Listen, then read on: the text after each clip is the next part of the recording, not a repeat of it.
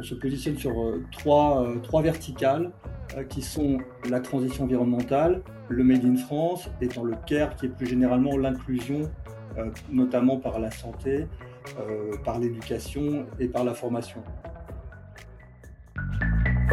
Bienvenue sur Private Market Square, le rendez-vous de l'investissement sur les marchés privés et le capital investissement. Je suis Yann Charer, cofondateur d'Airfund. Que vous soyez débutant ou expert, gérant de fonds, conseiller en investissement ou investisseur, découvrez les coulisses de l'investissement sur les marchés privés, les stratégies des meilleurs gérants, leurs spécialités, leurs axes de différenciation. Découvrez comment le capital investissement, l'immobilier ou l'infrastructure permettent de dynamiser vos portefeuilles d'investissement en y apportant de la diversification et de la performance.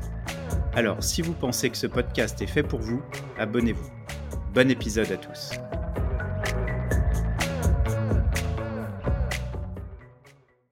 Bonjour, euh, je suis très heureux d'accueillir dans ce nouvel épisode de Private Market Square Denis Katz, CEO et partenaire de Péchel. Bonjour Denis. Bonjour Yann. Euh, Denis, je suis très content de, t'avoir avec nous aujourd'hui et j'aimerais que tu nous parles évidemment de, de, Péchel, mais avant cela, j'aimerais que tu reviennes sur ton parcours professionnel. Tu nous expliques comment tu, vous en êtes arrivé à, à Péchel. Ok, avec plaisir. Euh, écoute, moi j'ai 50 euh, ans, j'ai commencé au siècle et même au millénaire passé dans l'audit et le TS. Et je suis euh, arrivé dans, dans, le monde de l'investissement en 2001, donc ça fait une, une petite vingtaine d'années. Alors, euh, Denis, le, le, le, TS, c'est Transaction Services, c'est ça? Oui, c'est ça. C'est ce qu'on appelle la, la banque d'affaires? Alors non, le TS, c'est la partie euh, due diligence. D'accord, ok. Donc, tu étais dans un cabinet de conseil à l'époque, c'est ça? Oui, c'est ça. Euh, et donc, effectivement, donc, depuis 2001, j'ai voulu dans le monde du LBO sur des fonds de entre 100 et, 300 millions d'euros et des tickets d'investissement entre 5 et, 30. C'est assez, euh, c'est une période qui, est finalement assez intéressante parce qu'elle a permis de voir les, périodes fastes euh, où les, les valos montaient, euh, les périodes plus compliquées comme 2008, 2009, Lehman et puis après la période 2012-2015. Donc voilà, tous ces cycles permettent d'avoir une vision un peu lissée de, du monde private equity et donc d'être en mesure de d'avoir du recul et de de garder la tête froide en toutes circonstances. Donc pas, pas s'emballer et pas non plus euh, se, déprimer lorsque les situations sont plus compliquées, parce qu'on l'a vu, hein, même pendant la période, de Covid, il y a toujours des entreprises ont beaucoup de ressources et il y a toujours des moyens de, continuer à développer. Ouais, tout à fait. Et c'est vrai que c'est important. Alors, euh, je dois le dire, on a le même âge, hein, donc moi aussi j'ai 50 ans. Et, et effectivement, le fait d'avoir l'expérience de des, des, crises passées de ces, de ces 25 dernières années, à la fois 2001, 2008, 2009. Il y a eu aussi la crise du Covid, euh, d'autres épisodes de forte volatilité sur, euh, sur les taux, etc. Ça, ça permet effectivement de, de, prendre avec recul euh, des événements qui, qui arrivent. Alors justement sur, euh, sur Péchel, est-ce que tu peux nous en dire plus et, et nous raconter un petit peu l'histoire de Péchel, mais aussi de, de Sparring Capital, qui est mmh la maison mère de Péchel. Oui, alors en fait, on a euh, Sparring, on a repris euh, avec Arnaud Leclerc une ancienne, société de gestion, celle dans laquelle j'étais. On a, on, a souhaité un peu, on s'est retrouvé sur une, volonté de revenir aux, fondamentaux du, du, private equity, c'est-à-dire globalement de d'aider des PME qui sont à un moment de leur entreprise, de leur vie d'entreprise où elles cherchent un nouvel élan, à justement, et des, des très beaux actifs, à, à les aider à accélérer et leur donner ce nouvel élan. Donc on a on, a, on est parti sur cette stratégie euh, en 2015. On a changé le nom de la société de gestion pour l'appeler euh, Sparring Capital, donc avec euh, l'idée d'être vraiment des, partenaires engagés et bienveillants des, PME. Et on a levé un premier véhicule qui, qui se porte plutôt bien, hein, puisqu'on est là sur un TRI de l'ordre de 40%, un, deuxième en, en 2019 et on, on, a voulu euh, croître et se développer dans une private equity et on a racheté la société de gestion Péchel, qui est une société de gestion qui a une très grande antériorité parce que c'est aussi une société assez pionnière hein, qui date des années 2000.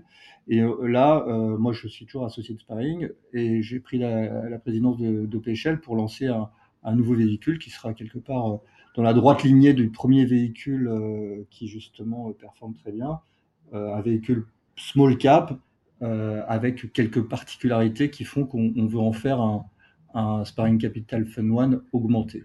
Au total, au total, on est dans le groupe Sparring, on gère à peu près 500 millions d'euros et on est une petite vingtaine. D'accord. Ok, donc 500 millions d'euros, une vingtaine de, personnes. Euh, chez Péchel en particulier, vous avez combien de, personnes associées donc à cette, euh, pour cette nouvelle stratégie? Alors là, actuellement, chez Péchel, on est deux associés, euh, si, on est stricto sensu, qui nous occupons de Péchel, avec euh, travail en, ressources partagées avec le, groupe Sparring. Donc on s'appuie sur les, les, 20 personnes pour l'exécution l'exécution des deals. Donc ça vous permet d'être à la fois agile, mais en même temps backé par, euh, par, par les équipes de, de Sparring. Exactement, c'est ça. Et on est toujours dans, dans, cette, dans ce, cette euh, ADN du groupe Sparring euh, qui consiste à investir dans, dans, des PME et leur donner les moyens de réaliser leurs ambitions pour passer un nouveau cap. Et c'est ce qu'on a fait euh, avec un certain nombre de lignes euh, du, du premier fonds. Alors justement, euh, pour, pour, revenir à la stratégie euh, du, du, fonds, euh, c'est vrai que quand on parle de capital investissement, il y a des stratégies assez différentes hein, finalement entre le capital risque, le capital croissance, le capital transmission. Où est-ce que tu situerais justement votre, votre stratégie avec, avec Péchel Alors nous, on est, on est sur ce qu'on appelle du small cap. Hein, donc c'est un fonds qui va faire une centaine de millions d'euros des tickets d'investissement, pour faire simple, entre, entre 5 et 10. Donc on est sur des, des, PME françaises qui, en général, généralement, font entre 10 et 30 euh, ou 50 millions d'euros de chiffre d'affaires.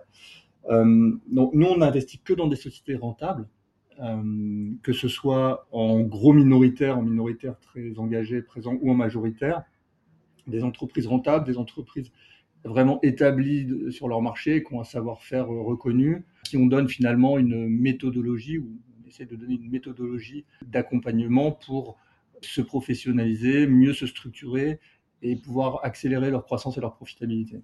Donc vous trouvez des, pépites parmi les, PME françaises et vous les accompagnez à la fois financièrement mais aussi d'un point de vue opérationnel, et on en parlera euh, après, pour les aider à franchir une étape effectivement et à, à scaler ou en tout cas à franchir une étape euh, supplémentaire en termes de, développement et de croissance. Exactement. Bah, typiquement, alors c'est peut-être un, exemple euh, avec une société qu'on a dans laquelle on a investi avec le premier fonds qui s'appelle propriétéprivée.com, une société qui, quand on a fait l'acquisition en, en, 2016, réalisé un chiffre d'affaires de, de 10 millions d'euros.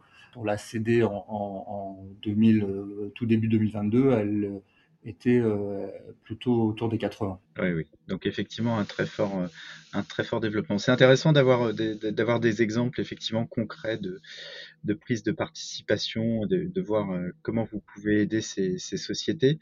Et alors justement sur, sur sur Péchel, là vous avez identifié des, des, grandes tendances, des méga tendances, donc sur la sur lesquelles vous allez vous appuyer justement pour je dirais sélectionner et faire le sourcing des participations des sociétés dans lesquelles vous voulez investir. Est-ce que tu peux nous expliquer quelles sont ces tendances et pourquoi vous avez euh, retenu ces tendances? Oui, alors en fait, on a, avec, euh, effectivement, avec ce fonds, on, a, euh, il y a deux dimensions qu'on rajoute par rapport à ce qu'on a fait précédemment.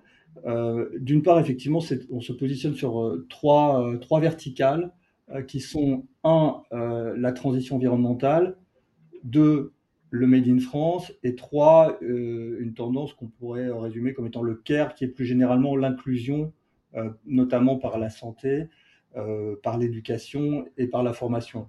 En fait, typiquement, si je prends la, première tendance, la transition environnementale, on voit bien que ce sont des, nécessités, que toutes les industries sont en train de se transformer. Alors, pour beaucoup d'entreprises, c'est une contrainte additionnelle, et là, effectivement, il faut les aider. Euh, donc, c'est là aussi qu'on intervient avec notre dispositif d'accompagnement renforcé. Mais nous, ce qu'on a voulu faire, c'est aussi utiliser ces, grandes tendances comme des, opportunités. Et on voit bien que de transformer euh, son offre, répondre aux enjeux de la transition environnementale, c'est une formidable opportunité pour les entreprises françaises. Donc typiquement, euh, on est sur plusieurs dossiers où soit on est sur des sociétés qui sont nativement, euh, qui aident à accélérer la, transition environnementale, soit sur des sociétés dont les clients demandent des produits de plus en plus éco-responsables, éco-conçus. Et là, on va les aider à faire pivoter leur offre et du coup, bah, accélérer dans leur croissance parce que répondre à ces, tendances qui sont des tendances de long terme. Et c'est pareil pour le, je peux donner un deuxième exemple, c'est le Made in France. C'est une question de souveraineté, de, de, plus dépendre des produits euh, fabriqués à l'étranger, de, de, créer de l'emploi en France, de créer du lien social en France.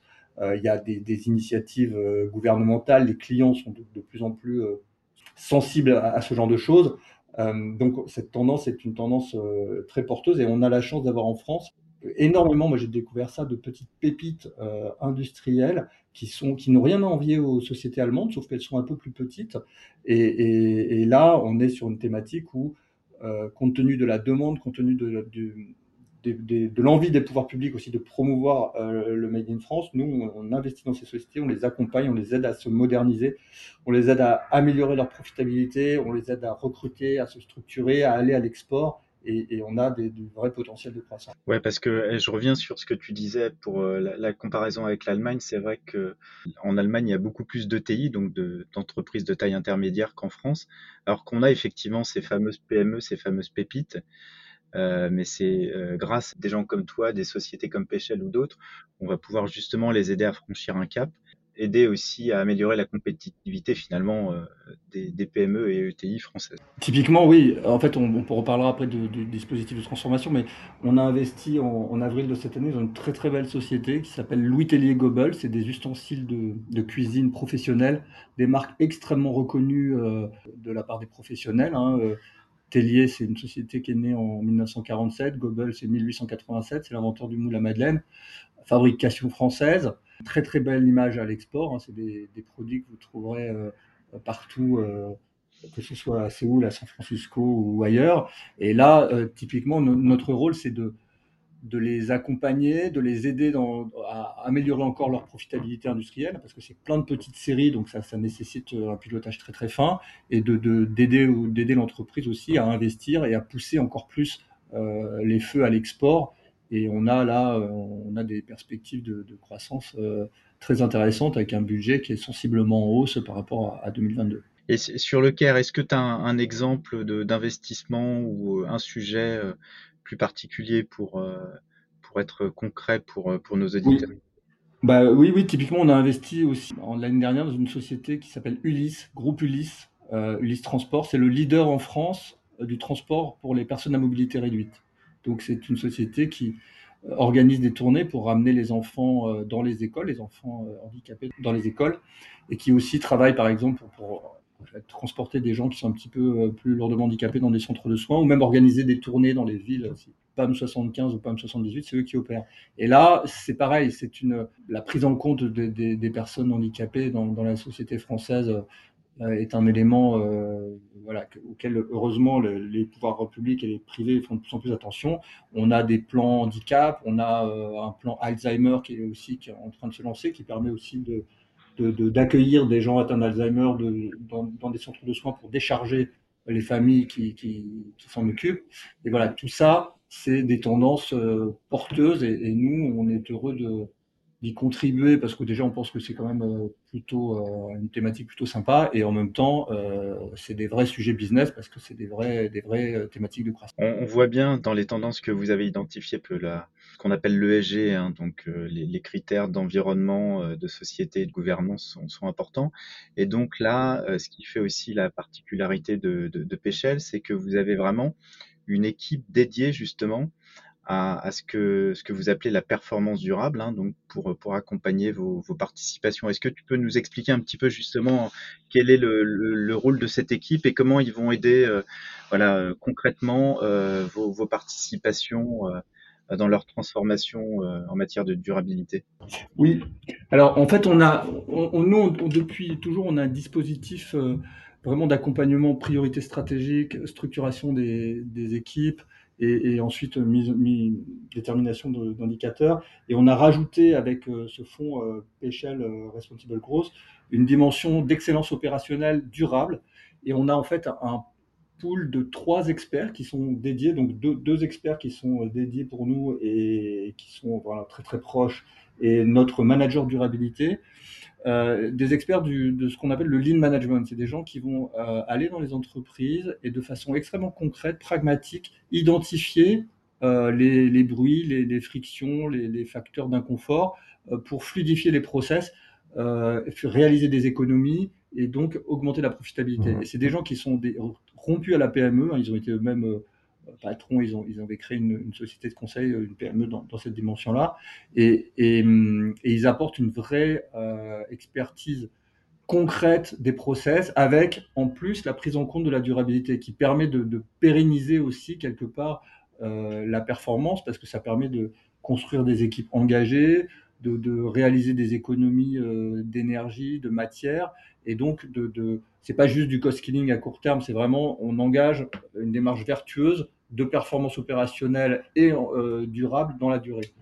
Et, c'est quelque chose qui fonctionne très très bien et qui répond exactement aux besoins des, entrepreneurs ou, des, patrons des sociétés dans lesquelles on investit qui, euh, voilà, qui ont besoin de, voilà, de solutions concrètes, pratiques, euh, pas de rapports de McKinsey ou autres payés très très cher, et qui, sont très bien pour des grandes entreprises, mais qui ne s'appliquent pas du tout à une PME de 20 millions d'euros et, c'est un vrai facteur d'accélération de, la performance. Oui, effectivement. Alors, j'allais faire le, effectivement la comparaison avec les cabinets de conseil en stratégie. Tu, l'as fait effectivement. Là, on est vraiment sur de l'accompagnement opérationnel, mais avec de la méthodologie euh, euh éprouvée au, PME. Donc, euh, c'est effectivement. Oui, c'est très pratique. Ils suivent, ils suivent les équipes, ils regardent les process, et puis après, ils identifient les axes de progrès et ils engagent aussi les équipes dans une démarche de progrès en, en, disséquant, on va dire, en dissociant la, démarche de progrès en plein de petites actions qui permettent à chacun bah, de, réaliser des pas, de, de, réaliser des progrès, de, se mettre dans une démarche de succès et, de, voilà, de, motiver et d'engager euh, les équipes. Et ça, c'est très précieux. Alors ça, bah, finalement, avec tout ce que tu nous as expliqué, on, comprend euh, assez naturellement le, nom du fonds puisque c'est Responsible Growth Fund. Donc on comprend qu'il y a effectivement l'approche responsable et, mmh euh, orientée croissance. Est-ce que tu peux nous en dire un petit peu plus sur le fonds Alors notamment, ce qui peut intéresser nos auditeurs, c'est euh, savoir quel type d'investisseurs sont éligibles, quel est le, montant minimum justement pour, pour investir dans le fonds, est-ce que c'est un fonds qui est un fonds dit professionnel? Est-ce que c'est un fonds qui est ouvert au, grand public? Alors, c'est un fonds qui. on, a, on a toutes sortes de catégories d'investisseurs. On a euh, effectivement euh, des investisseurs euh, institutionnels, des caisses de retraite, des assureurs qui sont très connus.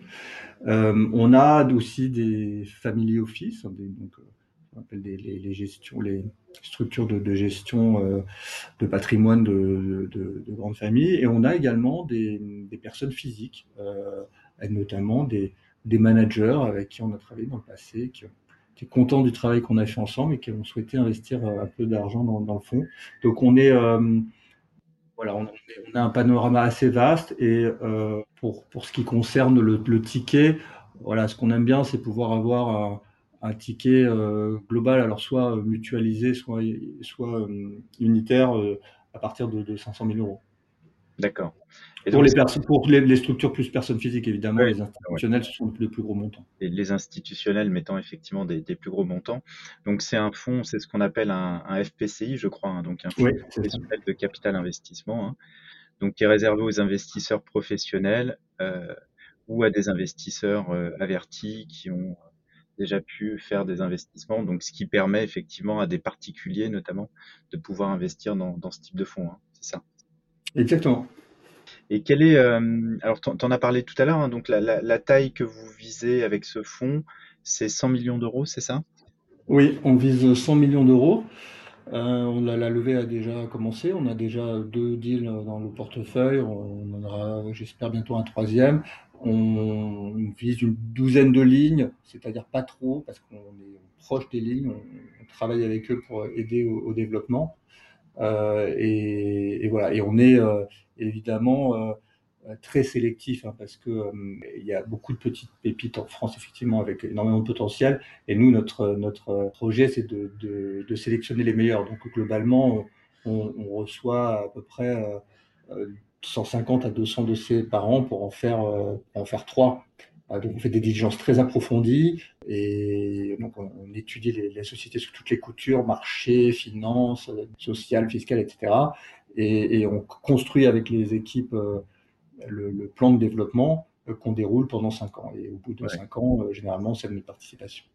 Donc une très grande sélectivité. Euh, Alors, ce que tu as dit, c'est aussi, je pense, pour les, les, investisseurs euh, ou les conseillers en gestion de patrimoine qui, qui voudraient faire investir leur, euh, leurs clients, c'est intéressant parce que vous avez déjà réalisé deux opérations. Donc, euh, mmh ça veut dire qu'il y a euh, déjà concrètement, effectivement, pour les investisseurs, ils peuvent savoir quelles sont ces opérations et donc avoir une idée plus précise du type d'investissement qui, qui, va être fait par, par le fonds. Et ça, c'est quand même un avantage parce que souvent, effectivement, ce qu'on reproche entre guillemets au capital investissement, c'est quand on investit au tout début, on n'a pas encore de visibilité sur, sur les premiers investissements. Ouais, là, on a déjà deux. Et, ce qui, je pense, qui est aussi euh, euh, intéressant, c'est que nous, on, étant sur ce, monde du, small cap, on, est sur un segment extrêmement riche. Hein. il y a, je te disais, il y a plein plein d'entreprises très très pertinentes, mais il y a moins d'investisseurs par rapport aux, plus gros euh, grosses sociétés. Donc les prix restent raisonnables. Donc, on n'a pas des envolées des prix comme on a pu voir sur des segments un peu plus, larges. On reste sur des prix d'acquisition très raisonnables et euh, notre dispositif d'accompagnement extrêmement pragmatique euh, permet d'aider les entreprises à, se développer et non seulement de croître structurellement, donc avoir des, plus grosses rentabilités, mais aussi de se, se projeter sur des dynamiques de croissance différentes et donc de, de d'intéresser du coup, euh, lorsque l'on est amené à céder notre participation, euh, des, investisseurs euh, industriels ou financiers avec des moyens importants et donc aussi d'améliorer et d'augmenter la valorisation des entreprises. D'accord, donc c'est intéressant aussi. Donc tu dis finalement par rapport à d'autres segments de marché où il y a eu une, correction quand même assez, assez forte, sur les small cap, il y a eu moins d'excès dans le, je dirais dans le passé, donc il y a, il y a eu beaucoup moins d'effets euh, correction euh, liée bah, à ce qu'on connaît depuis euh, depuis maintenant 12 mois, la guerre en Ukraine, l'inflation, etc. Non, non, nous, on, est, on a. Alors, pour plusieurs raisons. D'une part, effectivement, parce que comme il y a, il y a le rapport offre-demande est différent, il y a, les, prix sont restés, les prix d'acquisition des entreprises, les prix d'investissement sont restés très raisonnables. Et nous, on y veille tout particulièrement. Et puis aussi parce qu'on est sur des, entreprises qui sont moins dépendantes de la macro, parce qu'elles sont beaucoup plus agiles leur croissance dépend beaucoup plus des projets qu'elles ont, des, lancements qu'elles font, des, économies qu'elles prévoient de réaliser, plutôt que euh, de euh, la conjoncture, de la consommation en général ou, des taux d'intérêt. Donc on a vraiment, euh, on est sur des sociétés là qui pour 2023 par rapport à 2022 par exemple sur les deux sociétés du portefeuille affichent un budget en, assez nette croissance. D'accord, donc une plus grande résilience et une capacité à faire de la croissance plus, plus rapide que le reste du marché. Bah, écoute, Denis, merci, merci beaucoup. C'était vraiment très, très intéressant. Euh, J'aurai encore plein de questions à te poser, mais malheureusement, on, essaie de tenir euh, à peu près dans les 25 minutes, euh, voilà, pour, euh, pour que nos auditeurs puissent écouter le podcast et savoir à peu près combien de temps ils, ils vont rester avec nous. Donc, on va s'arrêter là pour, pour aujourd'hui, mais écoute, j'espère qu'on aura l'occasion de euh, d'en reparler, euh, peut-être après le closing aussi, pour euh, à nouveau pouvoir raconter des, belles histoires, justement. Avec plaisir. Merci beaucoup, Denis. Et je t'en prie. À très vite. Merci de nous avoir écoutés. Pour en savoir plus, il vous suffit de vous créer un compte sur Airfund. C'est facile, rapide et gratuit. Si cet épisode vous a plu, n'hésitez pas à le partager ou en laissant 5 étoiles. L'accès à Airfund est réservé aux gérants de fonds, gérants de patrimoine et conseillers en investissement. Si vous êtes un investisseur particulier, n'hésitez pas à proposer à votre conseiller en investissement de s'inscrire sur Airfund et ainsi de vous proposer les meilleurs fonds du marché. A très bientôt pour un nouvel épisode de Private Market Square. Nous vous rappelons que l'investissement dans des fonds alternatifs comporte des risques notamment de perte en capital et de liquidité. Les fonds investis peuvent être bloqués pendant une période de 10 ans. L'investissement dans les fonds peut être réservé aux investisseurs professionnels ou avertis. Merci de vérifier votre éligibilité. Les performances passées ne préjugent pas des performances futures et aucune garantie n'est donnée que les objectifs soient atteints. Enfin, toutes les informations présentées sont des opinions et interprétations propres à Airfund. Il ne s'agit en aucun cas d'une recommandation ou de conseil en investissement.